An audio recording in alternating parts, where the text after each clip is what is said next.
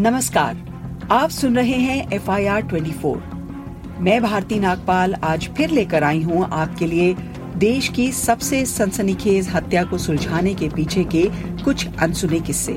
27 जनवरी 1948 दोपहर के 12 बजे, मुंबई हवाई अड्डे से दो लोग किसी गलत इरादे के साथ दिल्ली के लिए हवाई जहाज़ में बैठते हैं। तब मुंबई से दिल्ली का सफ़र तीन घंटे का हुआ करता था। वाइकिंग्स एयरलाइंस की फ़्लाइट में बैठे उन दो लोगों में एक था, नाथुराम गोडसे, और दूसरा था नारायण आप्टे। शाम करीब तीन बजे दोनों दिल्ली एयरपोर्ट पहुँचते हैं। एयरपोर्ट से एक टैक्सी में ये दोनों पुरानी दिल्ली के रेलवे स्टेशन की पार्किंग में जाते हैं। वहाँ उनका तीसरा साथी विष्णु करकरे पहले से इंतज़ार कर रहा होता है। विष्णु को चार दिन पहले ही दिल्ली भेजा गया होता है, जिसका मकसद था हथियार की व्यवस्था करना, क्योंकि दिल्ली में शरणार्थियों का जमावड़ा था। पुलिस की सख्ती थी तो करकरे हथियार की व्यवस्था नहीं कर पाया था। नाथुराम को ये जानकर काफ़ी धक्का लगता है। समय कम था। बिना हथियार उनके मकसद अधूरे थे। हथियार की तलाश में नाथुराम अपने साथी नारायण आप्टे के साथ उसी रात आखिरी ट्रेन पकड़कर ग्वालियर के लिए निकल पड़ता है। ग्वालियर में आपटे और कोट से अपने साथी डॉक्टर दत्तात्रेय परचूरे से मिलते हैं और उनसे हथियार की व्यवस्था करने को कहते हैं। 28 जनवरी की शाम को दत्तात्रेय हाथ में एक लिफाफा लिए नाथुराम के सामने आते हैं। लिफाफे में इटली में बनी एक M one nine three four nine M M Beretta semi automatic pistol होती है। ये वही पिस्टल थी जिससे महात्मा गांधी की हत्या होने वाली थी। क्योंकि समय कम था, नाथुराम और आपटे उसी रात की ट्रेन से वापस दिल्ली लौट आते हैं। 30 जनवरी से पहले तक ये बात केवल गोडसे को पता थी कि गांधी जी को कब, कहाँ और कैसे मारा जाएगा। यहाँ तक कि ये बात वो अपने सबसे करीबी मित्र आपटे को भी नहीं बताते। आप मुझे जंजीरों में जकड़ सकते हैं, यातना दे सकते हैं। इस शरीर को नष्ट कर सकते हैं, लेकिन आप कभी मेरे विचारों को कैद नहीं कर सकते। मैं हिंसा का विरोध करता हूँ, क्योंकि उससे पाया हुआ समाधान बहुत कम वक्त के लिए होता है। मगर उससे पैदा हुई नफरत हमेशा के लिए। ऐसे ही विचारों के अनंत सागर थे मोहनदास करमचंद गांधी उर्फ़ बापू। भारत के इतिहास में वो सबसे काला दिन था। जब 30 जनवरी 1948 को शाम करीब पाँच बजकर सत्रह मिनट पर नई दिल्ली के बिरला हाउस में प्रार्थना सभा से लौट रहे गांधी जी की गोली मारकर हत्या कर दी गई थी। उस दिन उस महात्मा ने अपनी अंतिम सांस ली। करोड़ों भारतीयों की आवाज़ गांधी को गोली मारने वाला शख्स था नाथुराम कोट से पूरे देश में शोक की लहर दौड़ गई। हर चौक, हर गली, हर मोहल्ले में लोगों के मन में सवालों के पहाड़ खड़े हो गए। आखिर क्यों? क्यों कोई गांधी जी को मारना चाहेगा? जिस इंसान ने अपने पूरे जीवन काल में किसी के लिए अपने मुख से अब शब्द तक नहीं निकाले, उसे भला कोई कैसे मार सकता है? ऐसे कई अनगिनत सवाल थे जिनके जवाब ढूंढे जा रहे थे। और इन सब सवालों के जवाबों को तलाशने की ज़िम्मेदारी जिन्हें मिली थी आज हम उनके बारे में आपको बताएँगे। पर कुछ देर में नाथुराम गोडसे को सभा में मौजूद भीड़ द्वारा पकड़ लिया जाता है। उसके साथ ही नारायण आप्टे और विष्णु करकरे अफरा तफरी का फ़ायदा उठाकर वहाँ से भाग निकलते हैं, जिन्हें बाद में पुलिस द्वारा धर दबोचा जाता है। इस पूरे मामले में कुल आठ लोगों पर मुकदमा दर्ज होता है, जिनमें तीन थे नाथुराम गोडसे, नारायण आप्टे और विष्णु करकरे। इसके अलावा डॉक्टर दत्तात्रेय परचूरे गोपाल गोडसे मदन लाल वीर सावरकर और दिवंगर बटके का एक नौकर। गांधी जी की हत्या का ट्रायल मई 1948 को दिल्ली के ऐतिहासिक लाल किले में शुरू होता है।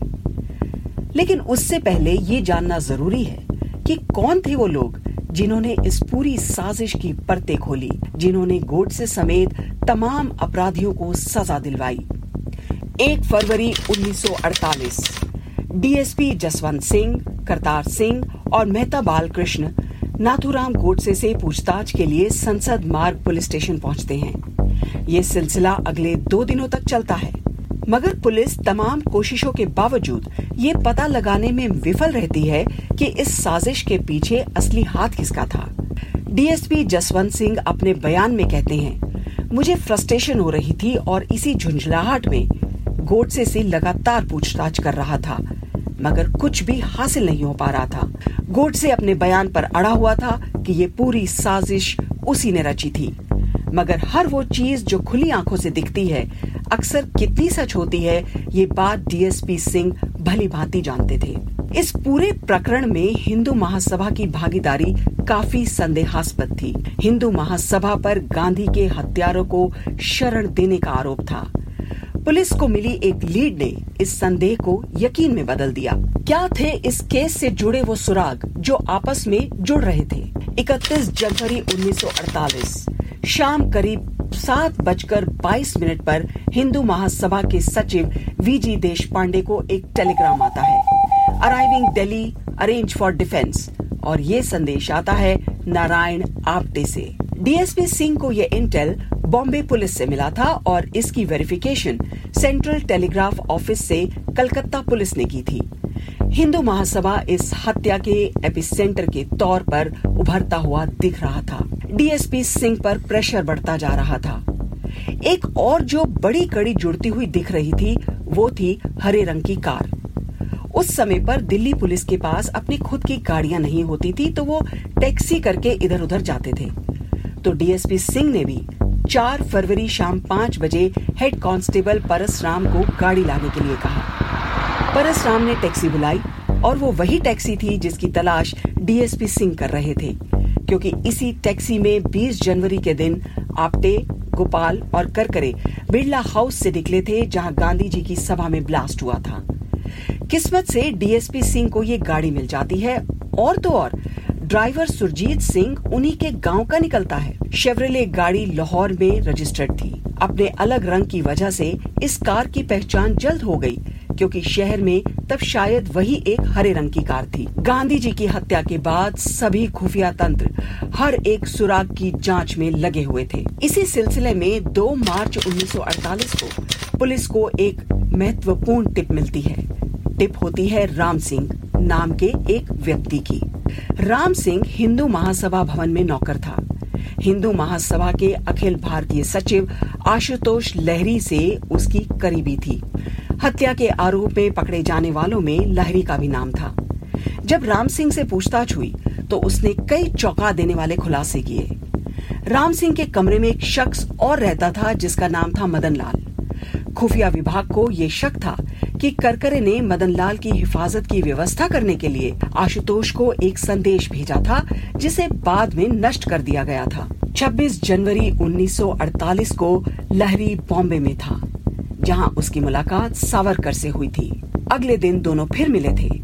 पूछताछ में लाहरी ने बताया कि उसकी सावरकर से मुलाकात हिंदू महासभा को लेकर किन्हीं दो मुद्दों पर थी।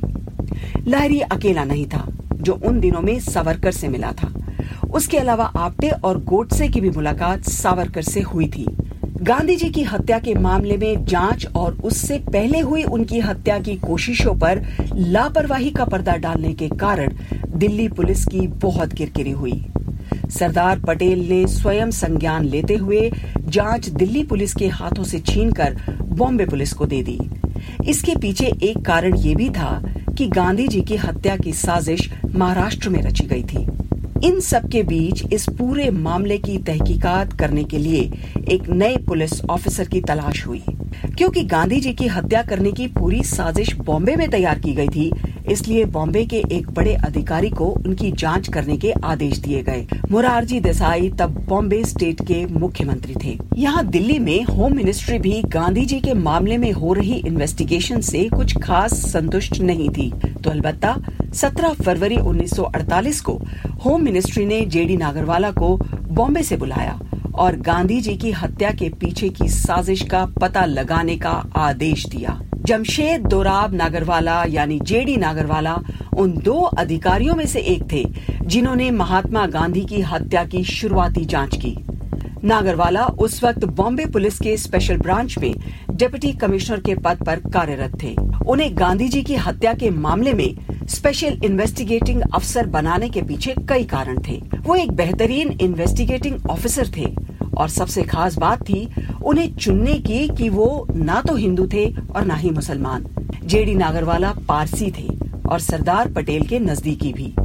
सरदार पटेल नहीं चाहते थे कि बापू की हत्या में कोई धार्मिक मामला जोड़ा जाए। जेडी नागरवाला की केस डायरी में इस बात की पुष्टि की गई है कि गोडसे ने सावरकर से मिलने के बाद दादर के कॉलोनी रेस्टोरेंट से 23 जनवरी 1948 को खाना लिया था, जिसकी पुष्टि स्वयं रेस्टोरेंट के मालिक ने की थी। बॉम्बे से इस पूरे प्रकरण के तार कैसे जुड़े थे? इसकी पूरी कहानी तुषार गांधी की किताब लेट्स किल गांधी में भी मौजूद है। बॉम्बे पुलिस ने जेडी नागरवाला की देखरेख में हुई इस जाँच में सावरकर के इस साजिश में शामिल होने का सबूत दिया। ये तथ्य कि गोडसे और आपटे अपने पहले प्रयास, जो कि 20 जनवरी को कोलकाता में किया गया था, उसके पहले और बाद में, या फिर वास्तविक हत्या के पहले सावरकर के संपर्क में थे, संदेह से परे साबित हुआ था। एक फरवरी 1948 की केस डायरी में ऐसे कई महत्वपूर्ण सबूत थे, जो सावरकर की मृत्यु के बाद भी 1960 के दशक तक दुनिया के सामने नहीं आए थे। डायरी के अनुसार दो अज्ञात लोगों, दामले और अप्पा राव से पूछताछ में ये खुलासा हुआ था कि गोडसे और आपटे 20 जनवरी को हुए बॉम्ब ब्लास्ट से पहले सावरकर से दो दफ़ा मिल चुके थे। इसके अलावा उसी पूछताछ में ये भी खुलासा हुआ कि मदनलाल और करकरे की सावरकर से घंटों बात हुई थी। हालाँकि सावरकर ने ऐसी किसी भी मुलाकात से इनकार किया था। सुनवाई के दौरान वो अपने स्टैंड पर अड़े रहे। सबूतों के अभाव में निचली अदालत ने सावरकर को बरी कर दिया था। जीवन लाल कपूर आयोग की रिपोर्ट सामने आने तक ये सारे तथ्य जनता की जानकारी से दूर रहे। 10 फरवरी उन्नीस सौ उनचास को कोर्ट अपनी आखिरी फैसला सुनाती है। हत्या के मुख्य आरोपी नाथुराम गोडसे और नारायण आप्टे को फांसी की सजा मुकर्र की जाती है। विष्णु करकरे मदन लाल पाहवा, शंकर किस्तैया, गोपाल गोडसे, विनायक सावरकर, दत्तात्रेय परचूरे को उम्र कैद की सजा सुनाई जाती है। बाद में सबूतों के अभाव में सावरकर को बेगुनाह घोषित कर रिहा कर दिया जाता है। दिगंबर बड़गे को अपने सह आरोपी के खिलाफ गवाही देने के लिए क्षमा दान दिया जाता है और रिहा कर दिया जाता है। आखिरकार 15 नवंबर उन्नीस ये वो तारीख है जब आज़ाद हिंदुस्तान के सबसे बड़े कातिल को अंबाला जेल में फांसी पर चढ़ा दिया जाता है। इस पूरी जाँच में अपने बेहतरीन योगदान के लिए जमशेद दोराब नागरवाला की चौतरफा प्रशंसा होती है। मई 1960 को गुजरात के एक अलग राज्य बनने के बाद नागरवाला को गुजरात का पहला आईजीपी बना दिया जाता है। वो करीब 12 साल तक गुजरात के आईजीपी के तौर पर सेवारत रहे। नागरवाला के सम्मान में शाही बाग का एक मैदान भी उनके नाम पर रखा गया, जिसका नाम है जेडी नागरवाला पुलिस ग्राउंड। तो ये थी आज की F I R twenty four मैं भारती नागपाल आपसे फिर रूबरू होंगी एक अनसुनी और सच्ची कहानी के साथ F I R twenty four में। सुनते रहिए पॉडकास्ट ट्वेंटी फोर आवाज़ सबकी।